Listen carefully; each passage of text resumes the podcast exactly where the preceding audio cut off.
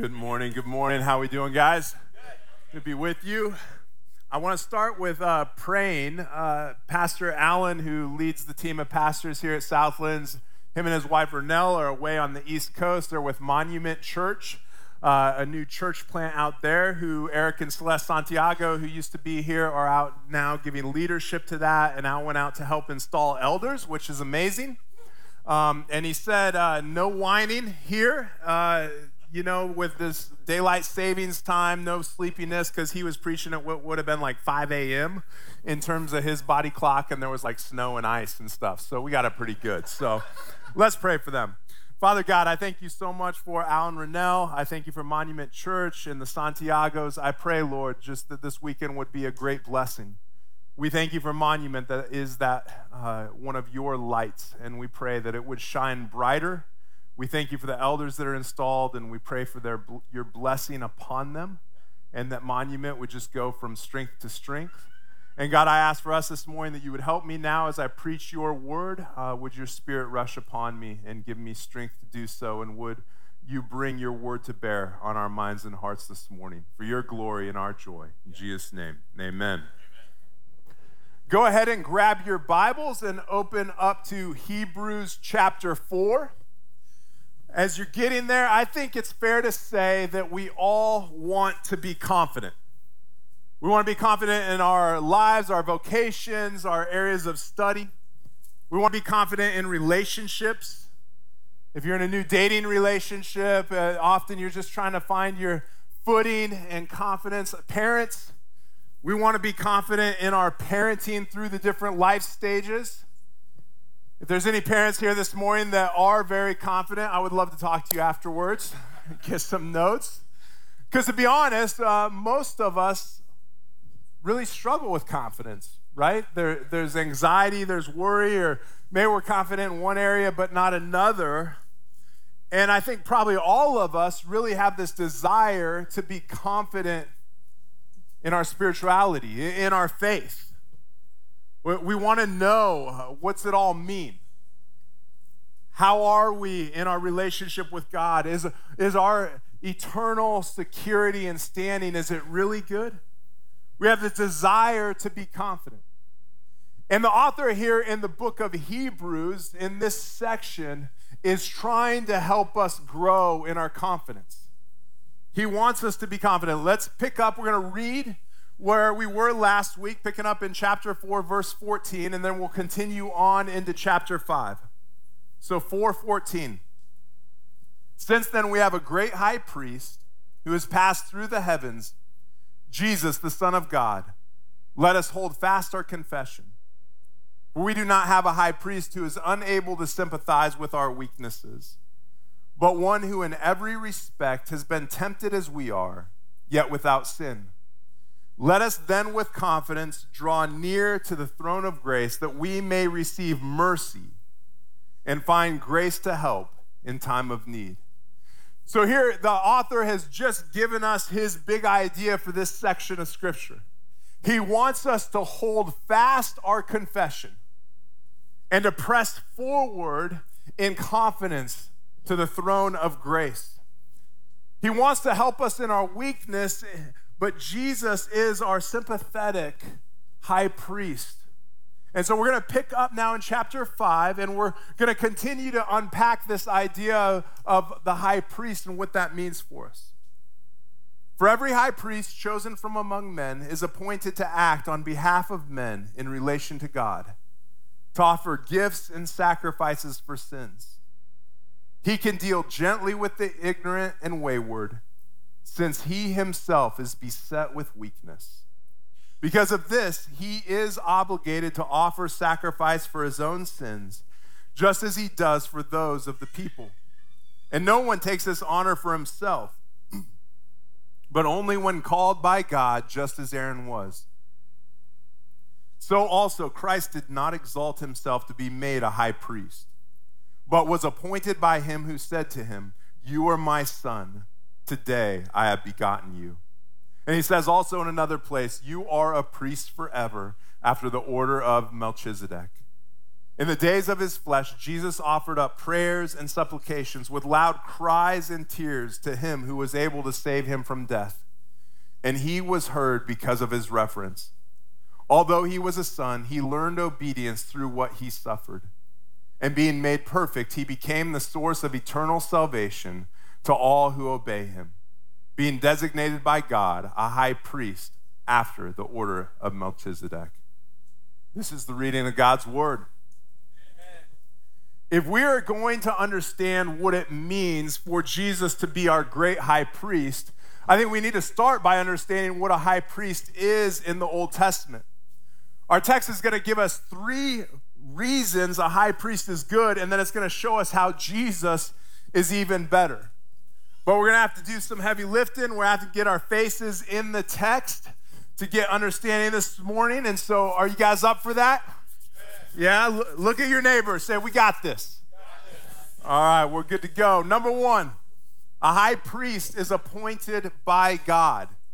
You see in verse four, 1 and then verse 4 that every high priest is chosen from among men, but no one takes this honor for himself, only when called by God.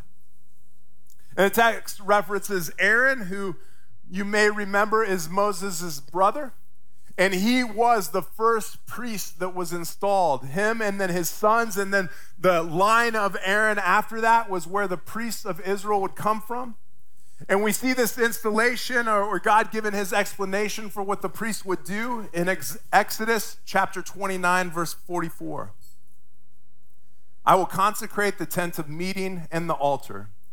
Aaron also and his sons I will consecrate to serve me as priests.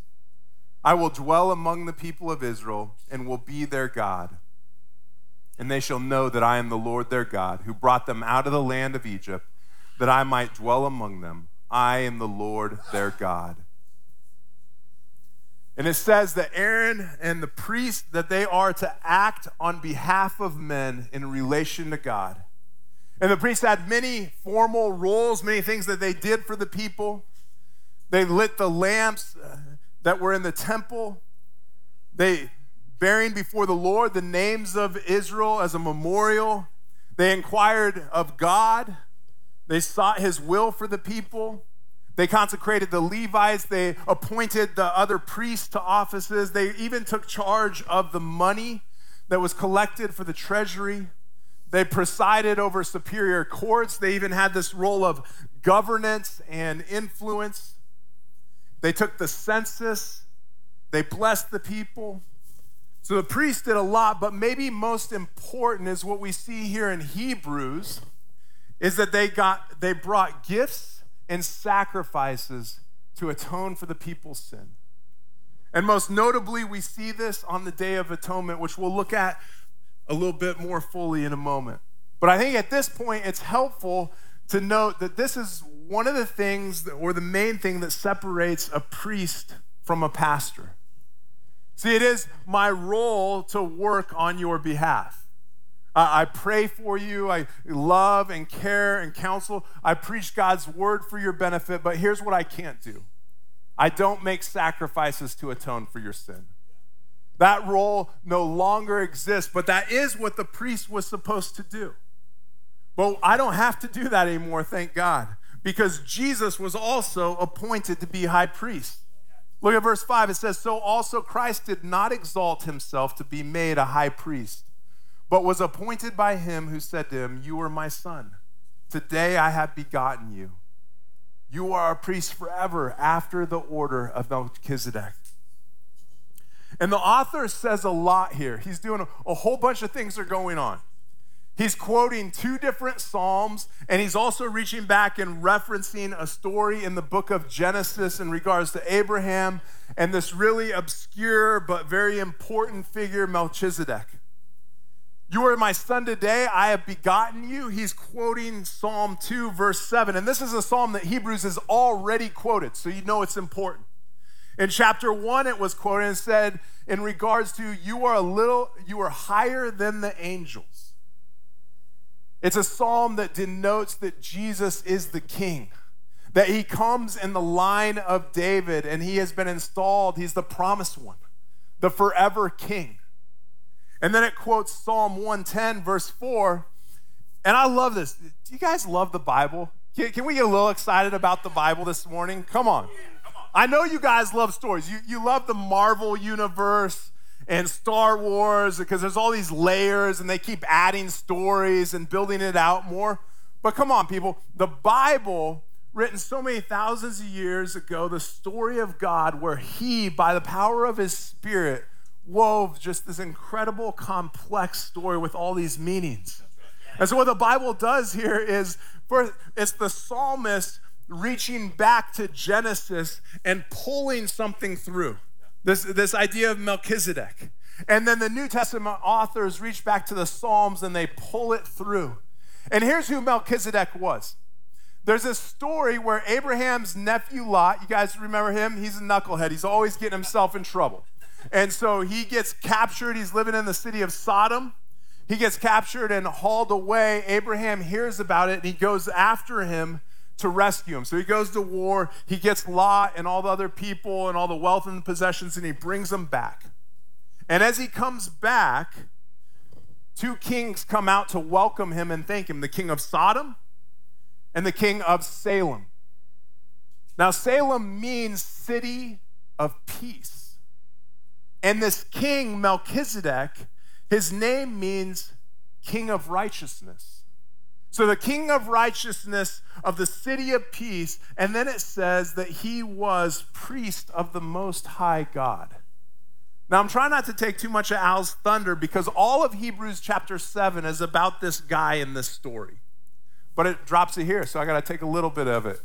And so here's what we need to see. Here's what the author's doing. He's saying Jesus is not like Aaron. He's not beset with weakness. He doesn't come from the line of Aaron and his priests. Because here's the thing about Melchizedek what I just told you is pretty much all that we know about him. There's no family line, there's no ancestry, we don't have other stories about him. It's just this guy that was this incredible priest king. And Hebrews says Jesus is like that. He is the forever King of righteousness who wants to welcome you into his city of peace. And he's the priest of the Most High God. Number two, a high priest makes atonement for people. Verse 1 says he acts on behalf of men in relation to God, that he offers gifts and sacrifices for sins. So let's talk a little bit more about this Day of Atonement. This is something that the Jewish people still practice today. It's known as Yom Kippur. And in this festival that was so important that would happen every year, there was this annual cleansing for sin. And Aaron would go into the inner sanctuary in the tabernacle, and then one day in the temple, the priest would go in. And I've even heard that they would tie a rope around their foot because they would go in alone. And the rope was in case they did something wrong and fell dead, they could drag them out. And the idea is, is that this is such a sacred moment, they would take a bull and two goats. And the priest would go in and he would sacrifice the bull for himself because he needed to cleanse himself of sin. And on this day, he would wear special garments that were different. And then he would sacrifice the goat on behalf of the people. And I know that we struggle with this idea of animal sacrifice. To our modern ears, it seems so archaic and barbaric, this idea of shedding blood, but I want to help us maybe palate this a little bit more. My friend Will Anderson, he is a church planting resident down at Southland Santa Ana, and he gives kind of four illustrations that says, no, atonement is in our blood. We can't get away from it. This is just how we are and how we think. You know, when you eat something to nourish your body, that life was given. You're maybe a little bit more aware of this when you have a big, juicy, rare steak that's still got a little blood in it. You're, you're like, you know, something died so that you could enjoy that. And you vegans that are so grossed out right now, listen, when you eat your apple, that thing also gave its life so that you could be nourished, all right? There's atonement that we're daily interacting with. Uh, another example is in our bodies. This one's kind of gross, but when you have a wound and you have all that pus rising up and coming out of your body, and then eventually it scabs over, I know it's so gross. But here's what happens some of your blood cells gave their life and died so that you could heal. See, that, that's what Jesus does is he takes on sin's infection for you so that you could be made whole. Think about nature. Firefighters will have these controlled fires where they actually let it burn so it gets rid of all the death and decay so that land can be rejuvenated and flourish, new life can come. I love the pictures of salmon going upstream going all the way back to Alaska, and they go up these rivers, and it's an excruciating journey, and they get there and they spawn, and then they die. They make the journey so that they can continue as a species and life can be born. But maybe my favorite and most compelling is the way that we tell stories.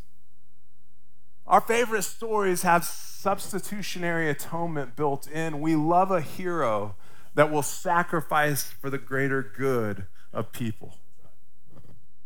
Will says it this way He says, We may deny atonement with our heads, but our hearts can't be fooled. And Leviticus 17:11 says, "For the life of the flesh is in the blood, and I have given it for you on the altar to make atonement for your souls, for it is the blood that makes atonement by the life." Eh, we know that life is in the blood. The second goat, you remember him? The second goat is a symbol. And the priest wouldn't sacrifice it, but he would actually take and lay his hands on this goat and he would pray and he would confess the sins of the people. And it was this idea of transference where the sins would be transferred to the goat. This is where we get our term scapegoat. And then the goat would be released and sent away into the wilderness, symbolizing the sins being removed from the people. Can you imagine just the relief on that day? There was this long festival of repentance that, that culminated in the Day of Atonement. And can you imagine Aaron actually comes out of the inner room and you're like, okay, it worked. God accepted our sacrifice. We've been cleansed and purified. It'd be such a moment of joy and relief. Man, another year my sins wiped away. I'm accepted by God. And then you leave the temple and you pull out onto Imperial, and someone cuts you off. And road rage comes in, and you go home, and your kids are being annoying, and you snap at them. And now your heart just sinks. Can you imagine? Just for a moment, you were cleansed. You were pure before God, only to walk out the doors and immediately you were smacked in the face with your guilt again. And you begin another long year of feeling the weight of your sin before a holy God. Church, this is why Jesus is so much better because he's the great high priest that actually makes atonement for us by becoming the source of our atonement. See, life is in the blood. And so Jesus gave up his so that we could be made whole.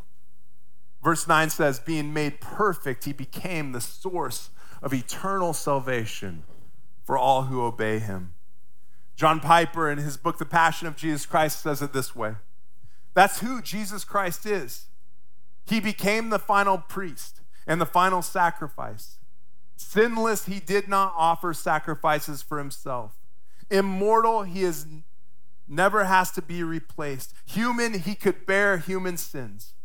Therefore, he did not offer sacrifices for himself. He offered himself as the final sacrifice. There will never be the need for another. There is one mediator between us and God, one priest. We need no other. Oh, how happy are those who draw near to God through Christ alone. Amen. So Jesus is our great high priest. He was appointed by God. He makes atonement for our sin. And third, he is a priest that is gentle with the weak. Verse 2 says he can deal gently with the ignorant and the wayward. The Old Testament is always dealing with two types of sinners the unknowing and the willful. And both are always held to account. We know this. Ignorance is no excuse for the law. You will be held account for where you have fallen and where you break the law. But the good news is that Jesus is gentle with both groups. See, the ignorant are those who don't know better or who don't mean to. I know for myself, some days I wake up just pure hearted. I'm excited to live life. I really want to follow Jesus and do good. I want to be gentle and loving patient, kind, self controlled, you know, the fruit of the Spirit stuff. But then life happens.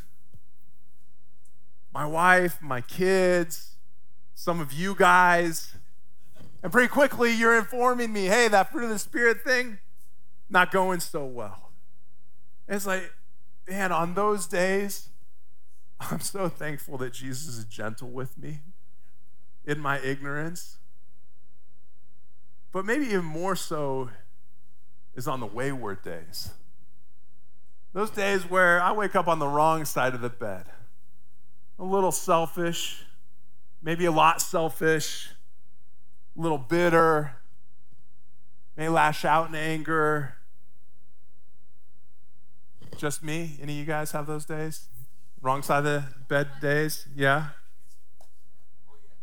Maybe some, some of us are in the room and we're actually just in a wayward season. We're hardening our hearts. We're going our own way. We're running after the things that we know the law of God prohibits. But we just want to. Our desires. We're just deceived and we're going forward. And here's the good news. See, if you're ignorant, I think we we can understand that. Okay, you didn't mean to. It's okay. I forgive you. But here's what Jesus does is even when you are wayward, going full on into sin, he's gentle with you. He's gentle with you. Now, here in our text, it says, because he is beset with weakness, because he understands and the need for sacrifice for his own sins just as he does for the people. Well, that's not talking about Jesus. Jesus isn't beset with weakness. Human priests, pastors, leaders were beset with weakness. And so, hopefully, because we're aware of our own need for sacrifice, we're able to be gentle. That's not really that good of news, is it? I mean, let's be honest. The reason so many of you in the room have church baggage is because leaders have hurt you, because they've failed you. See, it's great that they're weak, but that doesn't really work out too well for us. I've been so hurt and disappointed by leaders. Think you have church baggage? Talk to a pastor.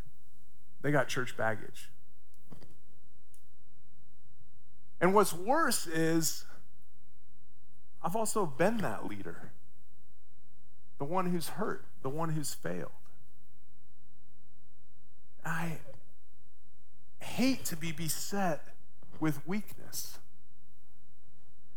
Beloved, let me give you some of the best advice I can for how you can hold fast your faith and you can sustain.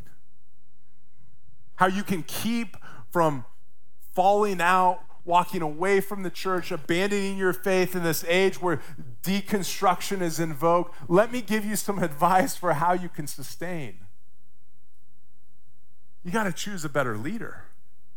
You need to get a different priest. You need to look to Jesus, the one who's not beset with weakness. On my best day, the best I can do is to point you towards Him. Don't put your faith, don't put your hope in the church or in leaders, but in the one who those point to. Jesus is His name. And the good news is that Jesus chose to become weak, even though He was strong. When verse 7 says, in the days of flesh, it's reminding us that Jesus wasn't always weak, that he is the creator, almighty God of heaven and earth. And yet he chose to condescend.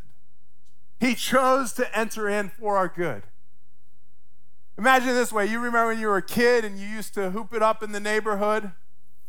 Maybe you went down to the local park and there was a, a winter stays game of basketball, and there were these older kids that were a little bit stronger, a little bit more athletic, a little better. And every day you'd go down, you really wanted to win. You wanted to do well, but they would send you home early. You had your best friend with you, but he wasn't good enough. And even, it doesn't matter how much you strove and practiced, you were kind of like Kobe without Shaq. It just wasn't good enough. And then one day, dad says, I'll stay home from work. And hey, we should go, we should go down to the courts together and let's see if we can win. You got Shaq. And so you go down, and this is your day. You win and you dominate. See, this, you didn't win because you were good enough or strong enough. You won because dad showed up. Dad wasn't actually a kid. The power was in his strength, but he entered in and went with you. Some of you guys didn't like that illustration. That's okay. Some of you are you're still trying to get over the fact that I made Shaq the Christological prototype and not Kobe. There you go. You'll get over it. Jesus isn't weak. He's strong. But he's able to sympathize was he because he entered in, he became lowly. And he chooses to be gentle with us. Puritan theologian John Owen says it this way Jesus can no more cast off poor sinners for their ignorance and wandering than a nursing father should cast away a suckling child for its crying. Thus ought it to be with a high priest, and thus it is with Jesus Christ. He is able, with all meekness and gentleness, with patience and moderation, to bear with the infirmities, sin, and provocations of his people, even as a nurse or nursing father bears with the weakness of a poor infant. As a father of three, I can tell you there is nothing more natural than when your baby cries out to want to go and to hold them. When a toddler falls and scrapes their knee, you run to pick them up and to bring comfort.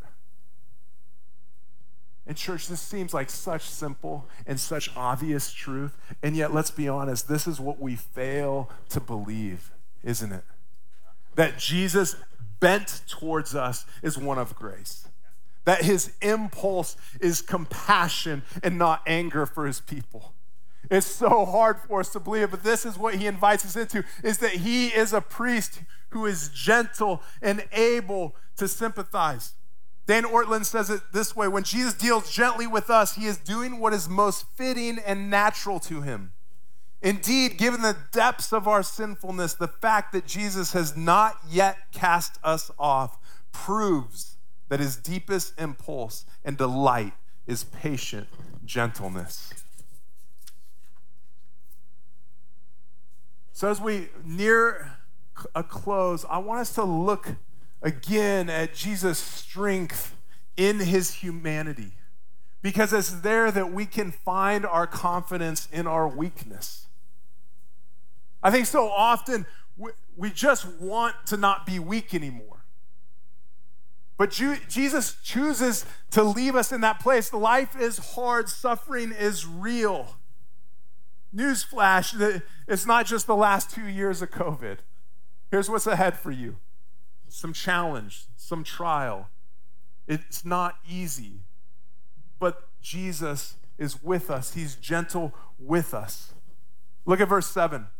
In the days of his flesh, Jesus offered up prayers and supplications with loud cries and tears to him who was able to save him from death. And he was heard because of his reverence. Say, heard because of reverence. All right. As we see in Hebrews, it talks about Jesus with loud cries. Does it not immediately make you think of the Garden of Gethsemane? When Jesus falls down just crying out that the cup would pass. Let's look there at Luke chapter 22, verse 41. And he withdrew from them about a stone's throw and knelt down and prayed, saying, Father, if you are willing, remove this cup from me. Nevertheless, not my will, but yours be done. And there appeared to him an angel from heaven, strengthening him. And being in agony, he prayed more earnestly, and his sweat became like great drops of blood falling to the ground. Jesus cries out for this cup to pass. But we know that it doesn't. We know that Jesus actually went to the cross. And so, what do we do with that? Because Hebrews said that he cried out to be saved from death, and his prayers were heard because of his reverence. So, do we have the wrong prayer? Is this talking about something else? I don't believe so. I, if you look closely at the passage in Luke, there's actually two prayers. He prays the first time and he says, Let the cup pass, Lord, but your will be done. And it says, An angel came in and strengthened him in that moment.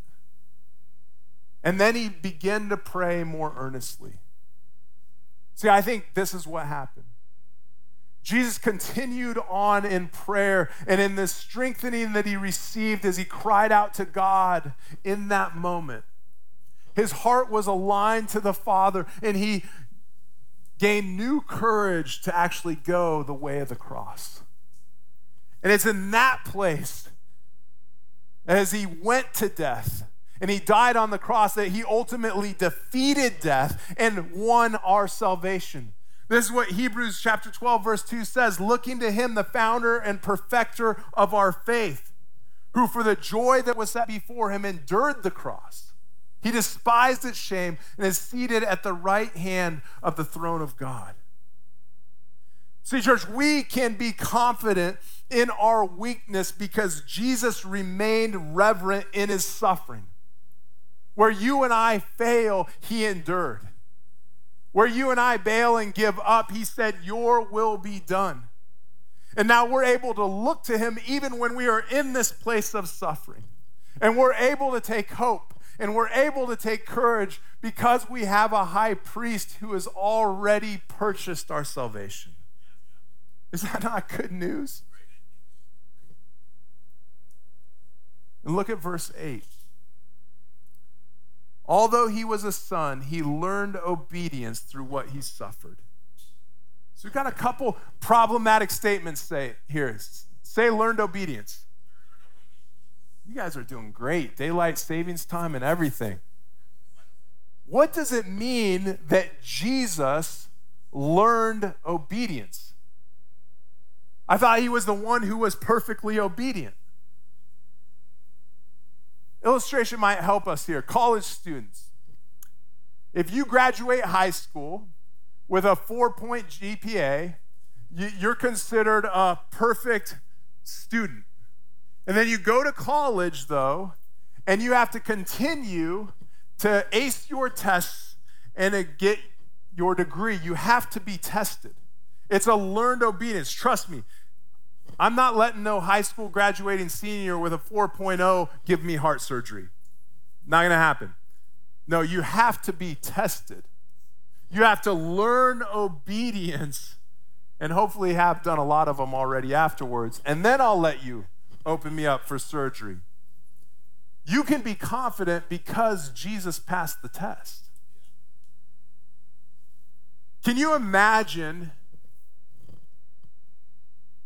Jesus, perfect, not in sin, came into the world. Can you imagine, you know, we talk about the terrible twos? Jesus was a perfect toddler. I can't even imagine what that would be like, honestly. No clue. It must have been a dream. He must have been the envy of all the other parents. You know, they're like tyrannical little two year olds running all over. And Jesus is just, I don't know, sweet and listens when you say come rather than turn and run into traffic. now imagine at that two year old point, Pharaoh won. That he actually was able to find Jesus and kill him. Would Jesus at that point, even though he was perfect, even though he was pure, he was as holy as he ever has been, would he have been tested for our salvation? No. He wouldn't have been able to win our salvation. It's only because he moved on and was perfect through all of life that he became appropriate as a human atonement for our sin. He became the scapegoat. Verse 9 says, and being made perfect, he became the source of eternal salvation to all who obey, being designated by God a high priest after the order of Melchizedek. Say, made perfect.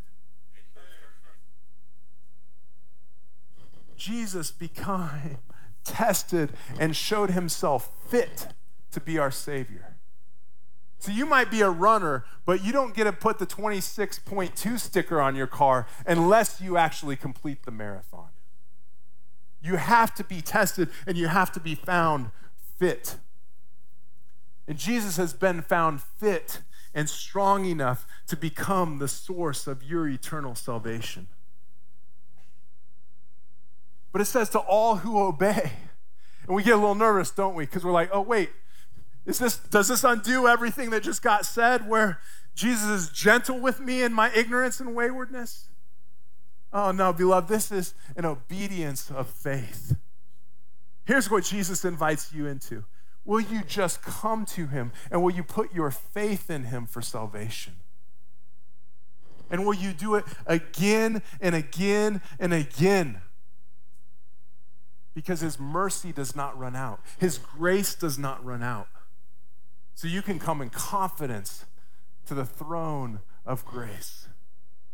Imagine being in a desert, no water, and you're just crawling and trying to make it. You are confident in that moment, in your weakness and in your near death, that water is the thing that you need. Will you not come to the source of your nourishment, water for your soul? And take hope in him? Church, my hope is, is that as a community, we would grow to be a confident and bold people. And it will only happen as we truly understand grace and what it means that Jesus makes atonement for us and he welcomes us in and calls us his people, his children, his sons and daughters. Kevin's going to lead, uh, or Ryan's going to take us to communion here in a moment. And just as you're invited to communion, I want to end with the, another quote from John Piper that I think will just encourage you and help you to come confidently and boldly. We are likely to feel unwelcome in the presence of God if we come with struggles. We feel God's purity and perfection so keenly that everything about us seems unsuitable in his presence. But then we remember that Jesus is sympathetic. He feels with us, not against us. This awareness of Christ's sympathy makes us bold to come. He knows our cry. He tasted our struggles. He bids us come with confidence when we feel our need. So let's remember the old song of John Newton Thou art coming to a king large petitions with thee bring. For his grace and power are such, none can ever ask too much. Let's pray. Jesus, we thank you that you are the righteous King of peace, that you've become our great high priest who's atoned for our sin, and so that we can come boldly into your throne. Jesus, I pray, would you, by the power of your Spirit, bless and increase our faith and confidence? Lord, would you help us to have the obedience of faith?